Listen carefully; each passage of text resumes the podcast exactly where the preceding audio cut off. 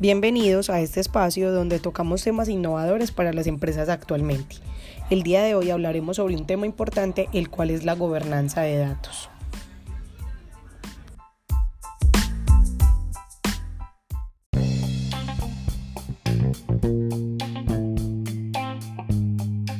¿Y por qué digo que es importante?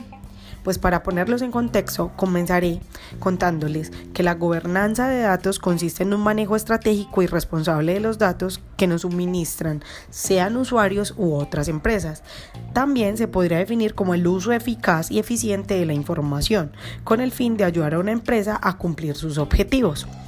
Siendo esto así, también podremos ver reflejadas algunas ventajas y una de ellas, la cual encierra todo, y es una visión de casi 360 grados de cada cliente y de otras entidades mercantiles que pueden interactuar o estén interesadas con la empresa.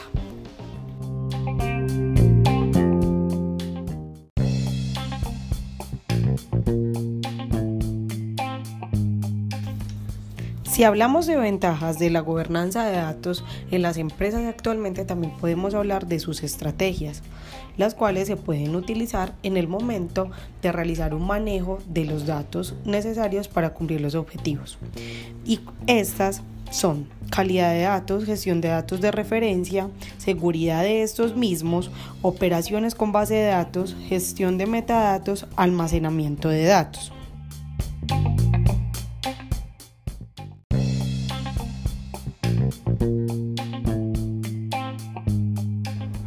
Hablando de aplicabilidad de la gobernanza de datos, sus ventajas y estrategias, realizamos un rastreo en su página web, canales digitales y redes sociales de Bancolombia. ¿Por qué? Porque es un caso de éxito de que se puede publicar no solamente por normatividad la política de datos, sino que ofrece desde el inicio transparencia y confianza con el manejo de los mismos.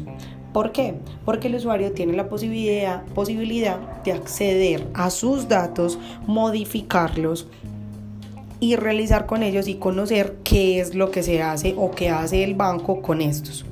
Esto que garantiza una fidelización con la marca y que haya mayor tranquilidad por parte de los clientes y no solo eso, que la empresa conozca qué tipo de clientes ingresan y buscan al banco.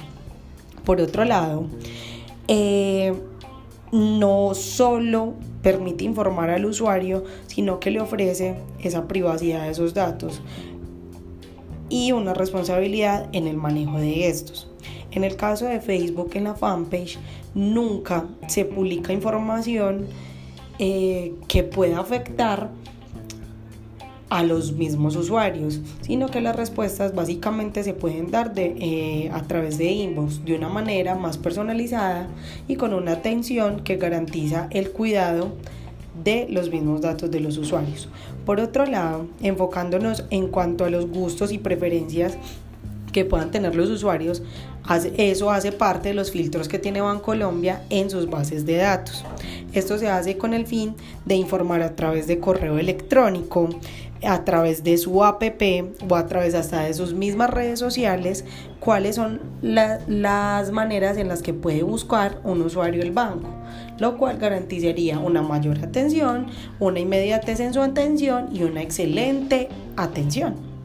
Eh, ¿Por qué sería un caso de éxito? Porque en algún momento Bancolombia no implementaba este tipo de estrategias de gobernanza de datos y más que un, es un banco que es a nivel nacional maneja una cantidad de datos exorbitante entonces garantiza no solo tener al usuario en su, en su banco sino que le da la tranquilidad y que se convierta en un banco que siempre lo busquen. Entonces, al realizar eso maneja un orden, sabe quiénes están, saben, tiene una visión, como lo decíamos al inicio de este podcast, de casi 360 grados de sus clientes y puede tener una interacción con los mismos de una manera más directa